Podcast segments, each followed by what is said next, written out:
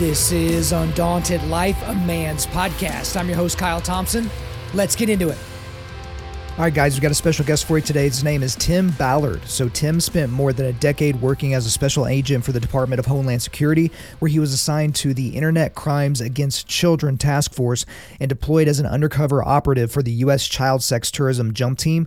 He also worked in that role, and since uh, in every type of case, in the he's worked in basically every way you could uh, in terms of dismantling child sex trafficking rings. Right, that's kind of the the easiest way to describe it. So, he's worked in the United States. He's worked in multiple foreign countries to infiltrate these child sex trafficking organizations, and he successfully dismantled dozens of these organizations and rescued children from slavery and exploitation. And while working for the government, uh, Ballard saw that there was a whole lot more needed in the fight against child sex trafficking, uh, and he thought he could do more. And so back in 2013, he and a team of former government operatives they left the really the security of their their government jobs so that they could start Operation Underground Railroad and that is a team that Tim created that can work in any jurisdiction around the globe and in conjunction with law enforcement to rescue children directly and get them out of child sex trafficking. And so that that team exists even still today and they're doing things all over the globe.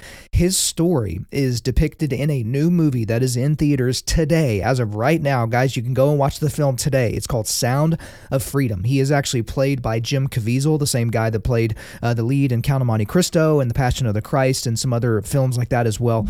But this is a film which basically depicts the the latter end of his time working for the United States government, and then how he kind of went out on his own, and some of the actual, um, I guess, operations that his team did to directly save these little kids. Because there's always that dissonance between catching the pedophile, but also saving the children. Because you can catch the pedophile somewhat easily, but getting the children out of this degradation, out of this horrible darkness where they're being raped multiple times a day and being sold to people all over the globe, that's something that's completely different. That's what this film touches on. Guys, this is a rougher episode today, and that film is incredibly rough, but it's one of those things, it's like that movie Unplanned from back in the day. There are some things in that movie that's depicting abortion that's really, really rough. And so you might be tempted to, you know, cover your eyes, plug your ears, and, and not really pay attention to it. What I would suggest is that you lean into something like this because he made this point during the interview where it's like, look, there the, the lead story on every newspaper across the globe should be millions of children raped today, repeatedly, incessantly. But it's not. It's, you know, did Donald Trump say something now? Or, oh, look at this celebrity who's changing their pronouns. Like, it's all this nonsense. But this film kind of gets at the heart of what it is that we are up against as a people and as Christians and again, as men that I'm trying to equip to be able to push back darkness, you can't push back against darkness if you don't know the darkness even exists. And so we talk about that a lot in this uh, particular podcast. This is not an explicit podcast, so you can certainly listen to it with your children, but it is about a rough subject matter. But uh, I think it's it's well worth your time and attention. So, guys, without further ado, let's get into it. Tim Ballard, welcome to Undaunted Life of Man's podcast. Thank you, sir. Good to be here. Hey, I uh, got a lot of ground that I want to cover with you today, but we should probably do a little bit of groundwork in terms of like setting up who exactly you are and how you got into your line of work. So, you were a special agent for the Department of Homeland Security, and you did that for over a decade. But during that time, you were also assigned to the Internet Crimes Against Children Task Force. And so I know we're, we're covering a lot of ground there because, you know, why'd you even want to be a cop? Why'd you go the Fed route? You know, how'd you end up there? But I guess give us an idea about all of that. But specifically, most people in you know modern day don't know anything about the internet crimes against children task force we didn't even know that thing existed so what is that how'd you get involved take that wherever you want to go to start yeah, so I I uh, actually began my career at the CIA, and I wanted to combat terrorism and um, you know other kind of drug crimes and so forth. But six months into my uh, position, after I left CIA, in the wake of 9/11, I jumped over to the Homeland Security investigations and put me on the border. And six months into that new position, I was asked to work, help start a, a child crimes unit which was not something I was interested in. I didn't really want to do it, and um, it, it, was scary to me. I didn't know. No one knew what it was. You know, how, how bad is it? Uh, what's going on? Uh, we began working on the end users. Uh, there some software had been created that allowed U.S. agents to identify people who were downloading child rape videos. And so that's where we started. And it was very successful. But the haunting part of it was you would always, you know, seize these computers, sometimes with hundreds of thousands or even over a million uh, pieces of, of, of, child exploitation material. Um, and you'd wonder where those kids are. You know, you'd see these videos, you're crying as you're writing the reports, like, oh my gosh. You know, people, when they think of child sex crimes or child pornography, like we used to call it, too often they think it's 15 year olds and 16 year olds because technically that would fit. That's not what the case. We're talking seven year olds, five year olds, two year olds, and the most grotesque things happening to them, like things your your brain couldn't even comprehend. You you couldn't dream up. You would think physically it would be impossible. In fact, the things I'm watching here and and writing about, and you can only do that so long before you either just you know collapse or run away or go find those kids. How do you find the kids?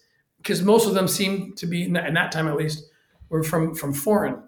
Um, and so the Internet Crimes Against Children Task Force was kind of the hub using the technology to find the end users. Um, and then everything changed for me in 2006. In 2006, the laws changed in the United States with the passage of the Adam Walsh Child Protect Act. and what that did was it, it allowed for the first time opened up legally, allowed uh, U.S. agents to go overseas. And if we caught Americans uh, sexually uh, assaulting children overseas, we could hold them accountable as if they had committed that crime on U.S. soil. And so, uh, thus began my undercover career. And they, I, I went undercover and and uh, I started working in, in several countries, finding the kids. But the, the the government was, you know, unintentionally kind of torturing me because you know, they give me, you know, bureaucracies. It's how they are. You get a week, Tim. You have a week and a half. Go to this country. Find. Well, we'd always find the kids, but I, I had to line it so I'd, I, I didn't have a crystal ball like to show up exactly when the American showed up. And so I'm I'm being asked over and over, come home, come home, come home. And then two, by by 2012, I was working a couple of cases, one in Haiti and one in Colombia, where when they said come home, I said I'm done. I, I can't. I, I got too deep. It, it, was it was too big. There was over 100 kids we thought we could rescue, and and and that was it. And that's the basis. That's where the movie picks up, uh, where I'm I'm having to make that decision with my wife, and then what happened in the aftermath of that decision. Well, Tim, I appreciate you giving us that detail. I certainly want to get into the details from the film. Um, I, I tried to determine whether I wanted to ask this, but I want to go back to something that you said because I don't want it to be lost on the audience here. And it's that you had to actually watch the same materials that were being traded online uh, as fodder between pedophiles. And I, I know you probably don't get asked this a lot because it's a hard question to ask, much less for you to answer. But you're watching the most degrading, sinful, evil, dark thing that you could possibly watch, you know, here on this planet how do you process that? Because yes, it was part of your job, but I've talked to people that work at like uh, television networks that you know have porn channels, and so they have to like watch all these different things to make sure there's edits, and they're just eight to ten hours a day. They have pornographic images in their head, and it's like it's hard for them just to operate. And this is beyond that because these aren't two adults that are being paid these are these are children that are being raped mm-hmm. um, take take me back to just how you process that because i'm sure even to this day it's not something that you can just compartmentalize in your brain no oh it is so hard. I, the very first case i worked i remember the one of the very first videos i had to look at and then you know you got you, you have to write it in detail. You know that you have to like describe it for the for the you know for for the prosecution. And the very first video I saw was three. There's three little little boys, um, probably about seven, five, and three, and they were all three of them completely naked with an, a, an old naked man, and they was raping all of them. And I I I didn't know what it was. I didn't know what, what we were calling child porn. You're supposed to call it child exploitation material, child rape videos. I didn't know what that was, I guess. You know, it's like the first case, like here it is, like, wait, what? And I remember I fell on my knees and I dry heaved. I thought I was gonna throw up, but you know, I dry heaved into the into the trash can under my desk. And then I just started sobbing and I jumped in my car and I I drove to my kid's school. I had four or five kids at the time.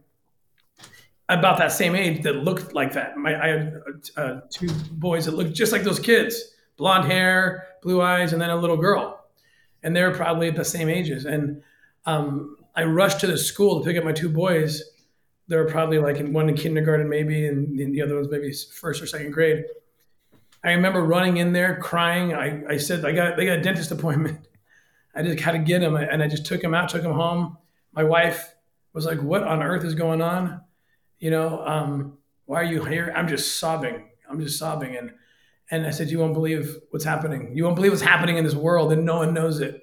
Because it wasn't like that was a one-off video. I mean, that was there's millions, millions of videos just like the one I described being transferred internationally and even mostly domestically. Um, I say mostly domestically because the United States is the number one demand. We're the number one consumer for child rape videos in the world. So that was the beginning of it, and then after that, it's like it's therapy, it's it's prayer, it's how do you compartmentalize? How do you watch this stuff and not superimpose your own children's faces on those videos because that's what you naturally are going to do, and that's when the uh, you know a battle within began. I had to decide: am I going to stay doing this or run away? Well, so as as you just alluded to, you got to a point where it looked like your runway with the U.S. government doing this work was at an end, and so you decided to go out on your own. You started a private foundation called Operation Underground Railroad, and so this organization is focused on the work of rescuing children all over the world from child sex trafficking.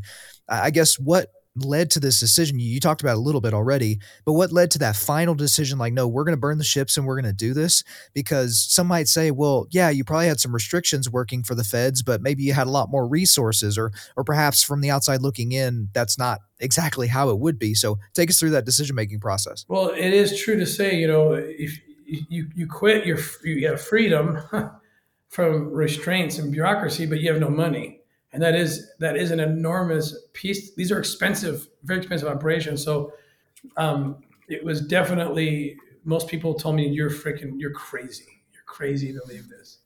Um, but what happened to me is I was working two different cases.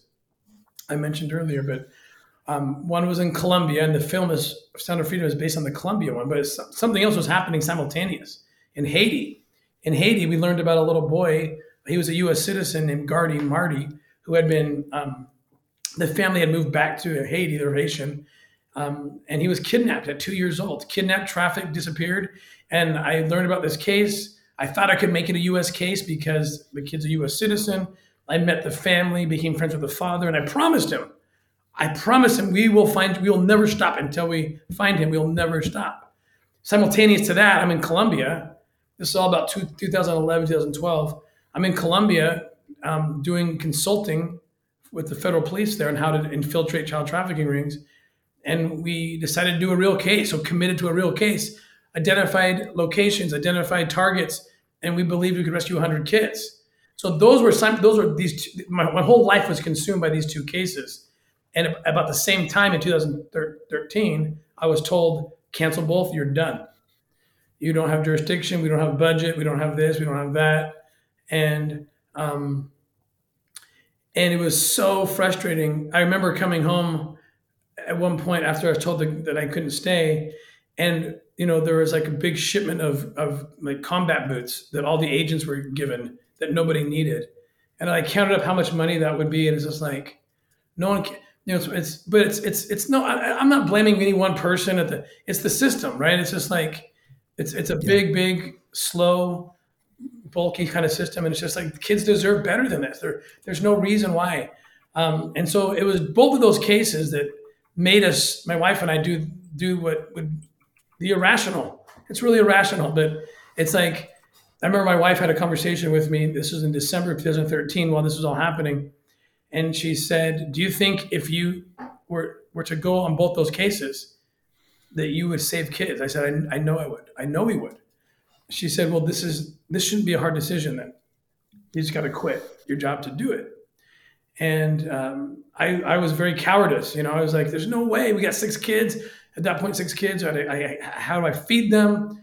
Um, I, I, I was able to make a connection with with Glenn Beck, and Glenn Beck was was able to raise the money for these operations. But you know, that was only going to last uh, maybe eight months before that would be done.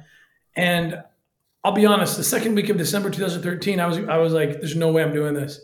And it was my wife who we had had enough experiences, spiritual experiences, that we would call a calling, even right, that we had to go do this. And um, I'm sure I'm truly freaking out. Like I'm having anxiety, like you can't believe. Uh, like, what? First of all, I'm going. I don't have to cover the government. I'm going to have to go convince the police to keep working with me, even though I've quit. I don't have a badge anymore. Like, there's so many variables. And she grabs me like this and she says, Listen to me. She said, I will not let you jeopardize my salvation by not doing this. And that ended the argument. That ended the debate. And we quit. I quit two days later and and off we went to Colombia and Haiti. And in both cases were insane uh, in Haiti, we rescued 28 kids on that op, two of which I ended up adopting. So we, they, are my kids now. Um, that's another story to be told.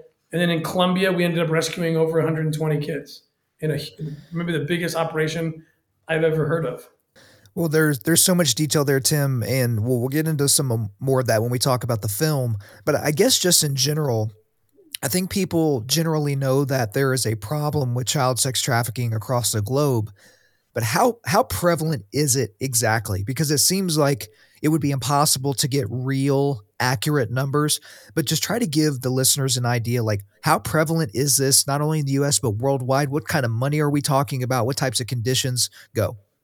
So th- those uh, those numbers are pretty well established by you know U.S. State Department, Department of Labor, UN, so forth. So they're pretty as close as possible. But it's, it's believed that there are, uh, well, to break it down, about there are 27 million people enslaved today, men, women, and children.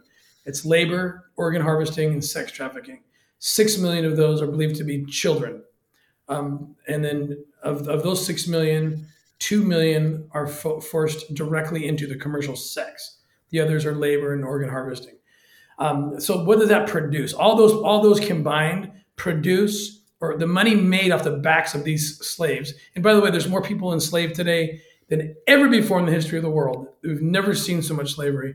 Um, and it's about 150 billion dollars a year. 150 billion dollars is made every year off the backs of, of that entire population of slaves. And it's the fastest growing criminal enterprise for sure. The United States, we are the, the number one consumer of child rape videos. We're also the, in the top three for destination countries. Kids are being funneled right through, trafficked right through our southern border because you can just walk them across.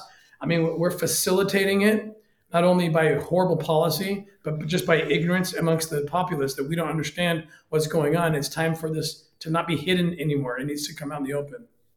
So I think a lot of people would. Uh, it's just crazy to even think about that. It's hard to wrap your your mind around that type of number, but like compare that to what you get from a profit from a huge company like Amazon or Apple, that that number always outdoes these huge, huge companies. And so it's it's just hard for us to think about. And you're right, as a father, you do superimpose those images or even those those nightmares of your kids' faces on those kids where this is happening to them. But without giving away any tradecraft, um, give us an idea of how you or any agency is able to infiltrate these child sex trafficking conglomerates. And i guess discuss that that dissonance between focusing on catching the pedophiles catching the rapists and saving the children. Because that even came up early in the film to where it's like hey we caught another pedophile but it's like hey where are the kids?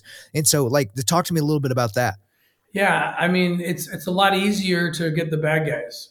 Um, right and that's because of honestly really amazing technology that law enforcement has utilized over the last 20 years that, that is able to go in and and and, and identify identify in, in the public space online, not it's not hacking, um, and you can identify these markets. And it's, it's astonishing. I think in, in this the last like ten years, we've seen an increase of by five thousand percent of these kind of images of children being raped. It's and that's just growing and growing and growing as as sex addiction grows and grows, and they start people start wanting wanting children finding the kids is a whole different game. It's a whole different um, approach, and that's that's where my focus began to get into. You know, post two thousand six.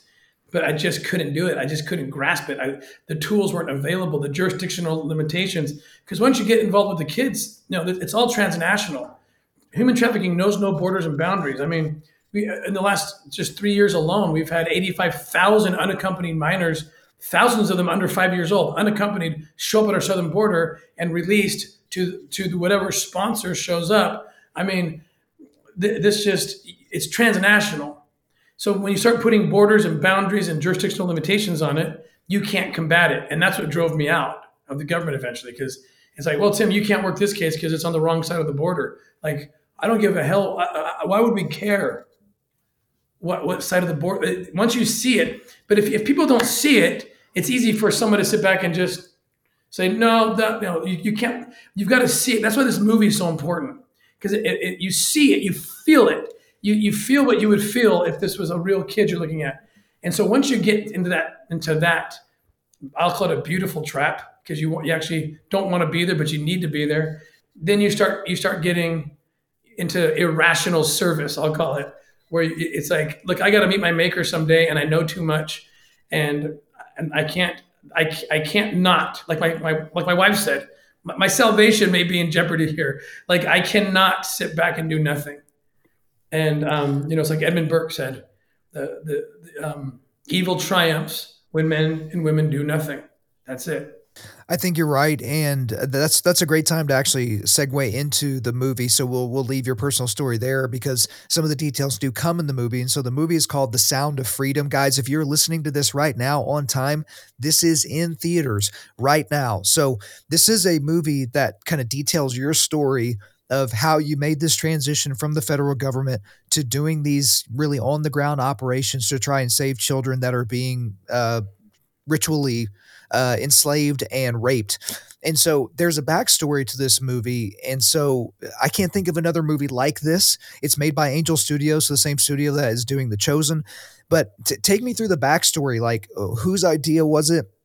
to have this film made. Uh, you know, how did Jim Caviezel uh, become part of the project because he plays you in the film? Kind of give us all that information. Sure. So after that operation went down, the big hit that you'll see in the film on the island I'll just leave it at that. I don't want to spoil or alert anything. Right there, there are some spoilers here, guys, that you have to see the film to get. So we're not going to be getting into all those details. But go ahead. But it made it made uh, the national news, actually international news. It, it, made its way to Scott Pelley at CBS News, and it was such a it's kind of an astonishing story. It kind of just came and went. But like for those who are watching, it's like, wait, what happened? A bunch of kids got rescued on some little island. That, you know, and then you know later on you get into you learn about Epstein Island and you realize yeah, there's there's lots of islands out there, right? Um, literal and figuratively speaking, and and it kind of um, it got the attention of several um, production companies, and we were all of a sudden after that story ran, we got hit up by several. Um, we we turned down even the idea of working with most of them because it's a hard thing because Hollywood, right? I, I have a job because of Hollywood, and that's not a good thing, right? I mean, the demand exists, sex addiction that leads to everything else you know, it can be argued that that's a big that's a big part of the problem. And so here they are coming on to my story. So it was no, no, we're not comfortable. Finally, we met um, Eduardo Verastegui and Alejandro Monteverde, and they had just finished a, a movie called Little Boy, and when they showed us the movie and then invited us to to sign up to, to, to tell our story. And my wife and I were so overcome by the beauty of this film, Little Boy, that we said yes. Um, so they, they they race up to my home. They take me up to the mountains of Park City, and tie me to a, a an, an, audio device, a recording device, and I sit there for two days and just cry my eyes out and just tell everything. Um, they send me home. I come back two days later, and they have this like I don't know, a thousand post-its on a wall with the story arc, and this is what we're gonna do. And then they left, you know, and and I, I did some research, and it said like four percent of movies go from at concept go to big screen. So I'm thinking it's never going to happen. And then a year and a half, maybe two years later, they show up. Hey, we're going to film this summer, um, and you don't get to choose, uh, but you can request like who would you want to play you. And immediately, I just said Jim Caviezel, and they, and they were taken aback because they said, "No, we, you know, Tim's Jim's tall, dark, and handsome, and you're you're you're, you're stocky and." And and, and not tall, dark, and handsome. yeah. And uh, and and I and I, I said, well, what does that matter? And and, and they said, well, at the, at the end of the movie, there's this kind of cool transition where they actually, if you forgot you were watching a real story, right at the end, they show the real footage from the scenes you saw depicted earlier, and and they said that's an important part that he has to someone has to look kind of like you, and I said, look, one, I don't trust Hollywood. I don't even know if I trust you guys yet. I'm just I'm still watching, but I do know this that Jim Caviezel loves Jesus, and I love Jesus, and so that's a really good starting point.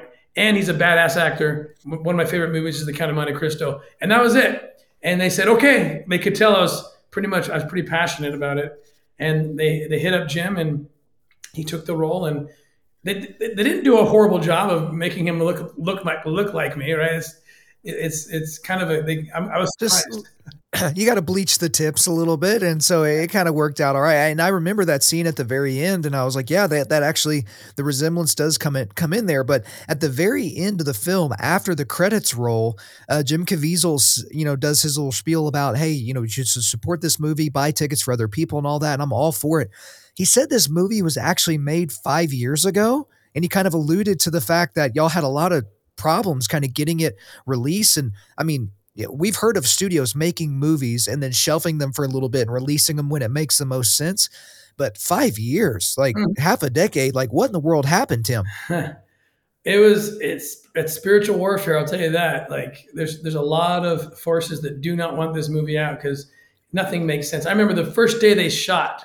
I went to the set just like two or three times, but I was there. The I wanted to be there the day one, and I remember I was sitting with Jim Caviezel in a in a hotel patio in Bogota, Colombia, and the producer walks in and says, eight million dollars just fell through. Like, we can't film this tomorrow." I'm like, "What? Do, how? What do you mean you you can't start filming tomorrow? Everything's set up and ready?" And um, and he says, I, and this is Eduardo Verástegui. This is a man. He he this he was tested right here. He says, "I only have a million dollars, and the production company, if I give it to them, they'll start, but that means I got to raise another $12 million or something in the next two months, or, or I'm going to be sued and going to be liable for this million. And he said, he prayed. He said, God said, go for it. He was testing him. He did it. He dropped the money. The, the, the movie began, and he, sure enough, in, in, the 11th hour, all the money was raised, right? Um, the, the movie gets completed. It's supposed to come out in 2020. It's owned by Fox. Fox actually was the production company. Then Disney bought Fox, and Disney was not going to put it anywhere. Disney was going to shelve right. it, and right. and so Eduardo had to work his magic and pray to God that somehow he could wrest control of it out of the hands of Disney. Um, he was able to do that. Then it went through several other um, hands, people who had the rights to, and nothing felt right. Nothing took off. Um, and then the coolest story you mentioned, The Chosen. I last year I was on the set of The Chosen. I got invited uh, randomly to go tour the set um, in Goshen, Utah, which is a replica of Jerusalem. It's beautiful. And I'm on the set, and it was the only day during that four week or five week period they were filming there that the, the CEO of Angel Studios visited the set. The only day happened to be the wow. day I was there. And uh, his name's Neal, Neal Harmon. And I recognized him because we had worked on something or tried to like years earlier. And I said, Neal, what's up? I haven't seen you for years. I told him, I said, hey, they have this movie and and um, you know, looking back, it's this, such a beautiful moment that it happened here. Um, by the time the, the, the, the rights deal ended and Angel looked at it, they had five days to make a deal if we wanted to get the, the, the, the trailer up for their next movie, which was called His Only Son, um, which is a phenomenal film. Um, and somehow the, the team, in five days, if you can believe it, from beginning to end negotiation, they'd signed the deal. Angel took it and and now it's out and, and it's killing it. It is it's, it's outselling three to one uh, Indiana Jones. We're selling out theaters right now, and July fourth is is the big day. So the whole thing was a miracle. Yes, lots of opposition, but in the end, you know, heaven won out. I think that's great that you it's almost better that you had that resistance because just like anything in life, you know when there's a little bit of resistance, whatever's on the other side of that is going to be well earned and well worth the sacrifice. Um, I've seen this film. I really appreciate your team sending me a screener for this so that I could watch it. Um, this is what I'll say about the film. It's very rough. And I, I don't mean rough like editing. I mean like the subject matter. It's so heavy and so rough from the very beginning like really really rough very disturbing. Not not explicitly just so nobody misunderstands me certainly not as explicit as a film like this could have been but very punchy.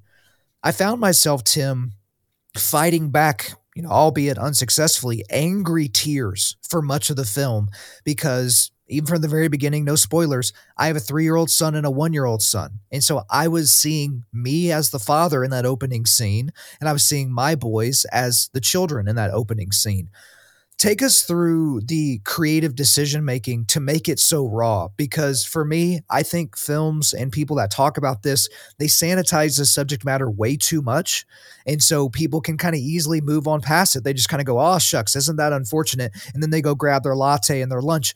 But this this film is sticky. It's been stuck in my brain and it's like i can't get it out and i think that's part of the point right? Absolutely it is. It has that effect. I mean i can't i don't even watch it if I go to like a screening, I stay outside until they tell me to come in. I can't. I sweat. I cry. Well, you know, they filmed so many um, scenes in the very places where the things where things happen. So for me, it was very, very, you know, it, it, it, it triggered my PTSD quite a bit. Um, that's on a personal level, though. But for, for the general audience, I'll say this: um, these guys are geniuses. Alejandro Monteverde, the director and writer, it, he's, he's a genius because he has to tell the story and I told him, I said, I will not make this movie if you create any pedophile material. In other words, if you create any material that would turn on a pedophile, you can't show it. You can't show it anything. Yep. Isn't it crazy, Kyle? You saw they they didn't. You never actually saw a scene where a child's being abused, and yet it punches you in the stomach because it's yep. how the creative they were. I, I won't get into what the, the particulars. How you'll see it when people when they watch it, but and and he also used light. He he wanted to make every scene. This was by design in the beginning. Every scene's like a portrait, with using lights and darks, and you can see it every scene, even in the trailer. Just watch the trailer. It's all intentional to kind of almost distract you into something a beautiful scene, even if you're even if the scene is about something ugly. It was his way to make it digestible, so you don't. We want people to be at the edge of their seats, but we don't want them to go so far to the edge that they run out of the theater. So he, he kind of plays with you, he keeps you there. And it's also it's a, it's a thriller. I mean, it's a story that once you get in, you don't want to, you can't get off that, that you can't get off. You want to see what's going to happen, what's going to happen. So they're, they're just, they care about the cause. That's why they did this. How do we get people to come and stay and feel, but not feel to the point where they want to run away, but instead they want to engage at the end, engage and join the fight. I, you know, it's funny to hear you say that because that's obviously what he did. If that was the bullseye he was shooting for, then he nailed it because, like, I'm one of those lean forward, like, let's go type people. And, and we all see ourselves in Hollywood thrillers, like, we all put ourselves in the film somehow. It definitely strikes that chord. Well, let's, let's actually talk about that a little bit because right from the beginning, it says based on a true story. And if you've watched any films for any length of time, that word based means it could be very loosely based on the truth or it could be really, really, really close to the truth and everything in between how much of the storyline of the movie again all of you in the audience you need to go see this film but as they walk into the theater how much of the storyline is legit, how it went down with you, and then how much of it is like Hollywood? They had to do this to where it, you know, looked cool and sounded cool. Yeah. So uh, uh I will say first that, yeah, Caviezel definitely makes me look way more uh, badass than, than, than, I am. And, and, way more tall, dark, and handsome. Way too. more tall, dark, and handsome as well. But, but the, um, every, I'll tell you, I'll tell you this, every bad guy is real. Every kid is real. I could point you to them. I could show you them. Um, and they, they had to cut the movie down, but it, the, there was like about a five minute segment at the end that says, "Where are they now? Who are they?" You know, and you see that, and I love that. I wish they didn't take it out, but it shows every bad guy, every good guy, every kid is accounted for. You know, there were exactly 54 rescued on that island. There, you know, every bad guy is a real bad guy. Now, in order to in order to protect identities, um, they did merge two stories together. Um, uh, so you can find those two, the two main children that you see the most in the film. I mean, these are real, these are real people, and they're still minors today. Like they're, they're, you know, they're teenagers, but um, so we had to be very careful to tell just enough of their story, and then, and then they brought in another true story, then merged and merged them, so you couldn't follow them all the way. But, but I would give it, I'd say like eighty five percent of it is is extremely accurate. Okay, well, I've got to echo. I really wish at the end of the film there would have been a "Where are they now?" because that would have substantiated it a little bit more. Because obviously, you're wondering, is that really the little girl? Is that really the little boy? Not not in the film. Obviously, those are actors and actresses, but it's in theaters right now, as you said. This is kind of the big release day as of today. If you're listening to this on time, I guess before we move forward, what is the best way for people to support this project outside of just seeing it themselves? Is there something riding on the success of this film? Like, is there a project two or three after this that the you know studios are just trying to wait and see? Like, hey, let's see how this does in theaters before these other projects come out. Tell us about all that. Yeah, absolutely. The best thing people can do is just keep filling theaters up. Right. Um, at the end of the movie, there's in the theaters, there'll be an opportunity. A QR code will come up. People can even put their phones up now and buy tickets for others. Right. It's a pay it forward program because we want 2 million people that week, but we want 100 million people to watch it by the end. Um, and yes, to answer your question, we have multiple documentaries because people are going to ask, how real is this? Well, how about watch some real documentaries about our operations? One of the documentaries was actually filmed back in 2014, and it is, in fact, the story you see Sound of Freedom. There's a documentary about what happened on that island raid. Um, the, the, the, film shows 54 rescued. It was actually 100 and over 120 that were rescued. It's, it was actually underreported in the movie, uh, which doesn't usually happen. Right. Um, and then also Sound of Freedom 2 is in pre-production. Uh, the script is written, and so they're already excited to see. So it's important this thing does well because it'll produce more and it'll also support a lot of different organizations that I'm helping right now. Um, I want to get funding. I want to get resources to not just Operation Underground Railroad, but several, many, many others who are doing amazing work. That's my goal is to is to get it out. Guys, it is in the show notes. You can check the links there. Go and check it out. It is well worth your time. I will tell you, it's a rough film. Like I, I, told some guys, I was like, look, if you take your wives, don't make sure they don't walk in expecting, you know, finding Nemo part three. Like make sure they they understand that this is a this is a tough film, but it's something that we need to see and that we need to watch. And and Tim, we have a global listenership to this podcast, thankfully. And what are some of the easiest ways for parents? I just I want to transition away from the film. Like, let's just get practical brass tacks. What are some of the easiest ways for parents? And for common citizens to be more vigilant about preventing child abduction and child sex trafficking. I, I tell people all the time, your your children do not need smartphones because it's not just about what you're giving them access to it's about who you're giving access to them because these pedophiles will go on these chat sites meant for teenagers and uh, social media and they will pose as 16 year old boys and they're 45 year old men and they're trying to do meetups. And it's like parents this isn't about your your kid being the only weirdo in school without an instagram or a tiktok account. This is about protecting them from the stuff that they'll see and protecting them from other people. But that's just what i say. Are there other things that are just easy for parents and common citizens to do well, you you kind of you hit it. You hit it exactly on the head, Kyle. It's it's uh, it's access points. It's all about access points, and it's always been about access points. But access points used to be when when if you're if you're a, a parent my age or older, access points meant playground, meant you know park, meant you yeah. know it's no longer that. There's a million access points, and if you're my age or older, you don't even know what it's like. You don't remember that because you don't have a memory of it because you weren't there you didn't live, you didn't grow up in a time as, as a as an adolescent or a child in the age of, of this digital age. So mm-hmm. what's happening? The most simple thing parents can do is know what's on your kid's phone. Don't give them an iPhone, by the way, until they're you know they're responsible. And if and when you do, give it to them like you're giving them a car, teaching them everything about it because they can kill themselves or kill someone else. And so they got, but the parents don't do that. They they you know they they just can't imagine that this game is anything but the kid playing the computer. Because when I was a kid, we played Atari or Nintendo or whatever. I mean, you're playing the computer, right? No longer are they playing the computer, mom and dad. They're playing Uncle Skippy two counties away, who's pretending to be, like you said, a 15 year old or something. And it's happening constantly.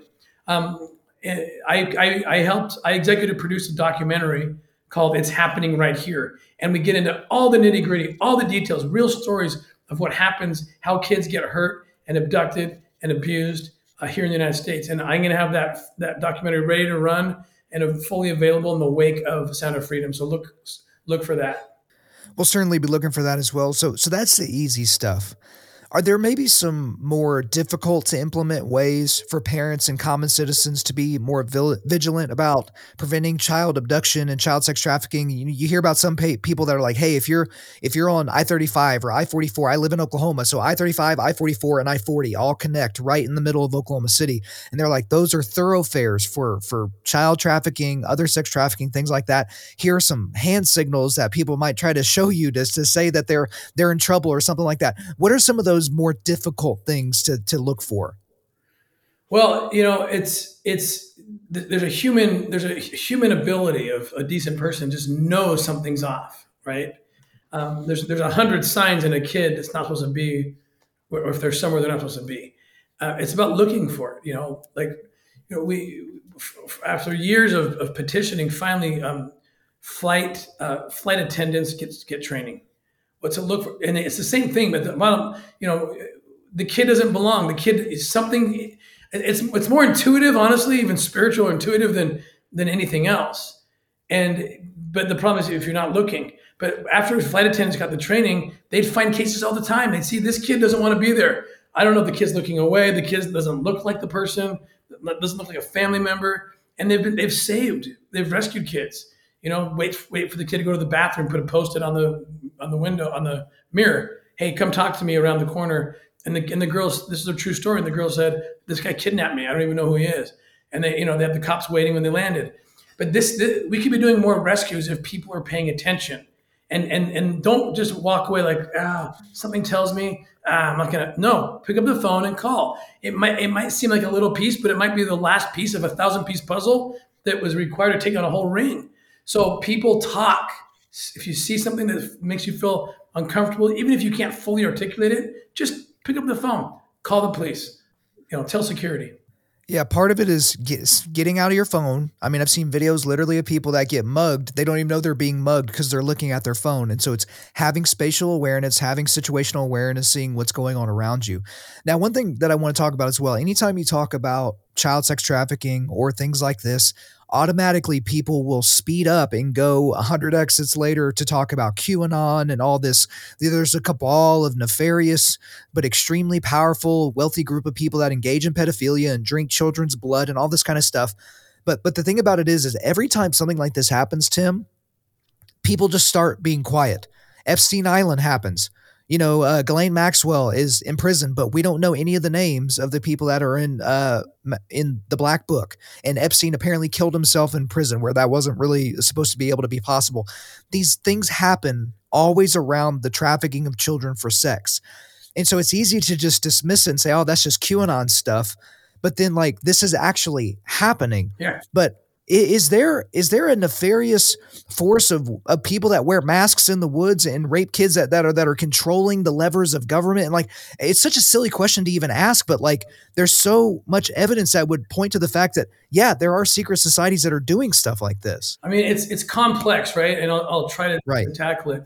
Yes i mean when we find out that epstein had had been had been colluding entertaining hanging out with top ent- intelligence officials do I believe it was a it was a blackmail kind of situation? Absolutely. I I, I don't know that, but you know, um, do I think that, that there's something going on? People were pulling the strings there. Yes, I do. Do I think he killed himself? No, I don't.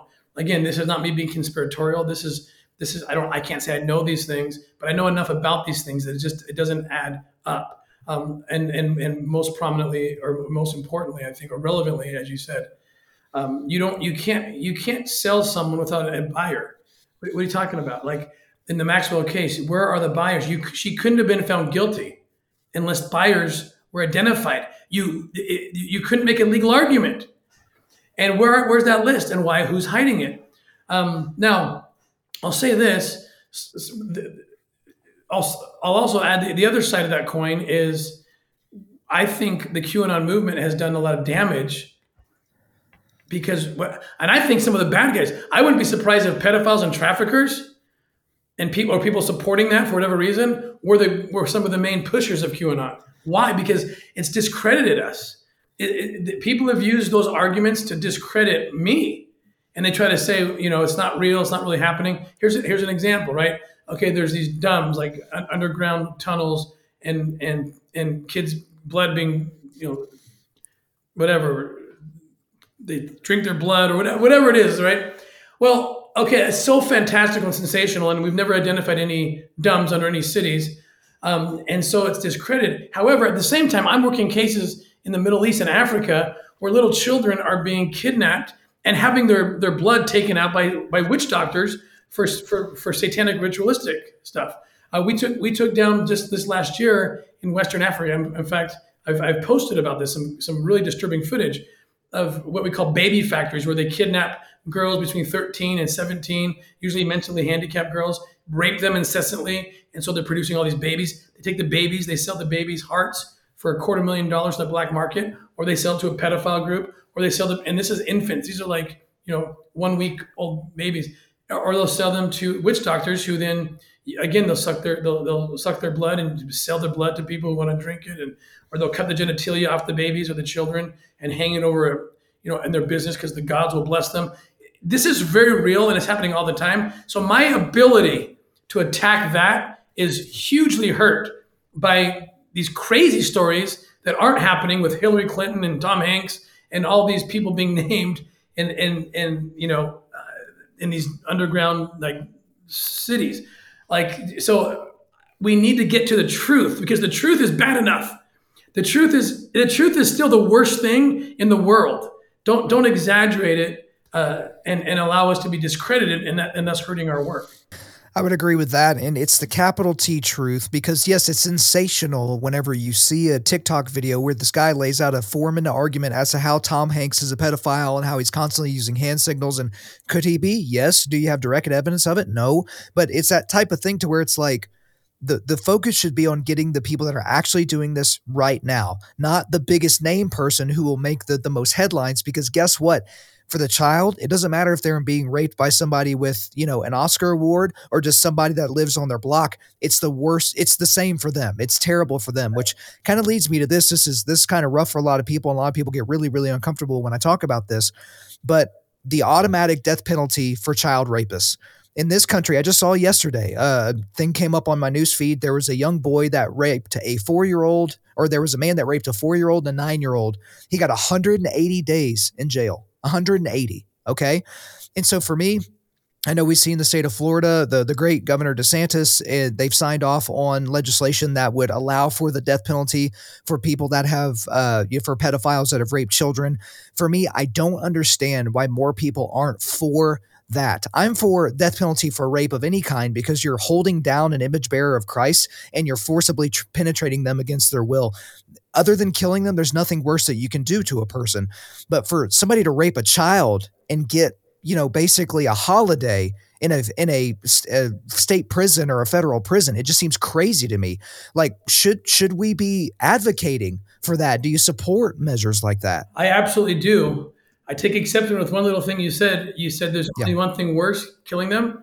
I don't agree. I, I think it's actually you probably agree with me, but yeah, you have to live with it if if you don't get killed. I think yes, I think that there's nothing worse. I think death is way better uh, hmm. than because I look. I, am I'm, I'm I'm very Christian. I, I, I the afterlife is the real life anyway, and so when you have that perspective, but I believe I've seen little children be raped, and I saw what happened to them, and and um, killing one man killing another man is is not as bad in my opinion as raping a four-year-old a child. And absolutely i, I applaud 100% what what what governor desantis is doing. If you believe in capital punishment at all you you have to believe it. It applies to people who would who would rape a baby. And so I, I guess even whenever i was thinking about that question tim it's like why aren't there vigilantes just going around killing pedophiles. Or, or, are there? Is that just not covered in the news? Because i feel like you, you see these hollywoodized versions of a you know a guy that's an adult and he finds the man that used to you know uh, sexually assault him whenever he was a child and then he he beats him up and that type of a thing. But of all the crimes that happened that would be the one that i would be cheering on the most. But like i guess i wonder why people aren't more fired up about this it's because you know it's because they don't they don't know it it exists, and that's a main that's a huge problem. I mean, coming home from rescue operations, my, my for the last 18 years, and, and you're you're in it, you're seeing it, you're with these victims, these children, and then you come home and look at the headlines. And you are you kidding me? This is the headline. It's it's all it's it's first, first of all, it's just entertainment. It's not even real. The headlines never match the stories. It's just you know tribal attacks and blue versus red and whatever. And it's like, can we just make the headline every day, at least one headline? Children are being raped in mass. Ch- millions of children are. St- let's make that the headline until we start solving it, and then we can resume with our with our blue and white, or sorry, blue and red kind of tribal wars. It's very frustrating. Why won't people talk about it? One, because it's we discussed earlier. It's too. It's hard. I, have been turned down by many media because like our audience doesn't want to hear this. I'm like, okay, well, tell tell it's a little kid getting getting raped every day. Yep. You know, down in wherever. Um, and then two, there's a contingent. I mean, this if there's two million children in a commercial sex trade, that means there's a that means there's how many millions of people, men, who want to abuse those children. Those people are in high places, they're in low places, they're in every place. So there is definitely a movement to not let it get out. I mean, there's a reason that our movie gets gets shelved, right? There's people don't want it out. There's there's a power there's there are powerful people I believe that don't want these things talked about. They want to discredit these things. Um, but until we get loud, we're never going to solve it. Until people see it and, millions see it and stand up and say enough is enough. And I really think that the, the best opportunity ever that I know of for that to happen is this film, Sound of Freedom. I think these guys are geniuses. These filmmakers are amazing. And I think more people will learn about human trafficking and modern day slavery because of this film than, than anything else. I would have to echo that for sure. Well, Tim, uh, I've got one more question for you today before we get you out of here. I know you got a lot more of these to do. How can sheepdogs get involved with fighting against this? Because, you know, my guys in my audience, I, I can feel them right now. They're chomping at the bit. When they see this film, whenever they hear some of the real details, they're going to be fired up and ready to go. How can we channel that outside of just, yeah, hey, buy your buddy a ticket to the film as well? How can we channel these sheepdogs in a direction to actually fight against this? Well, I, personally, there's two organizations. I founded Operation Underground Railroad. Um, that's an organization that uh, you know we you can support. It's various ways. We're in 30. We've worked in 30 countries, every state, and we're doing everything we can. I also run. I'm the CEO of something called the Nazarene Fund, um, which helps persecuted Christians all throughout uh, throughout the world.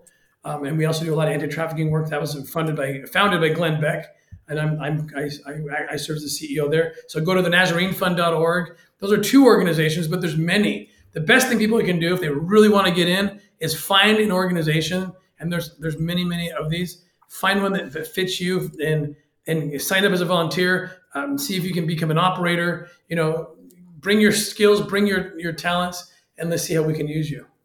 I think that'd be great, guys. I will make sure there's a link to that in the show notes as well. But we've covered a lot of ground today. I know this is a heavy subject for a lot of people, but that's all for me. Is there anything else you want to get off your chest?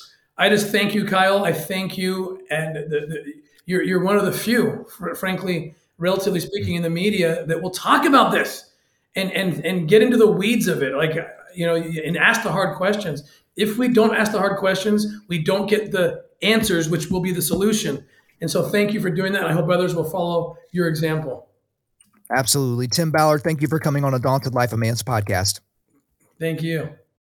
There you go, guys. I hope you enjoyed my time with Tim Ballard. But before we let you go, we are going to do a quick resilience boost. At Undaunted Life, our mission is equipping men to push back darkness with content that forges spiritual, mental, and physical resilience. So I've got three links for you today. We talked about them in the show. I've got a link to Operation Underground Railroad. I've got a link to where you can go and check out The Sound of Freedom. You can buy tickets there. You can look at the trailer. You can share it around with friends. You can do that from there. And then also a link to the Nazarene Fund. Thank you guys for listening to this episode. Wherever you're listening to this, please subscribe, rate, and leave us a positive five star review. If you want me to come speak live at your event or on your podcast, just shoot me an email to info at undaunted.life. That's I-N-F-O at undaunted.life. Follow us on Instagram and like us on Facebook and check out our website for everything else, including how to donate to keep more content like this coming your way. Just go to www.undaunted.life. Also, we want to thank the band Holy Name for allowing us to use their music for our content. The music on this podcast is their song Perpetua, which is off their self titled debut album on Face Down Records. The links are in the description. I'm your host, Kyle Thompson. Remember, keep pushing back darkness Keep forging spiritual, mental, and physical resilience. Keep seeking the Lion of Judah.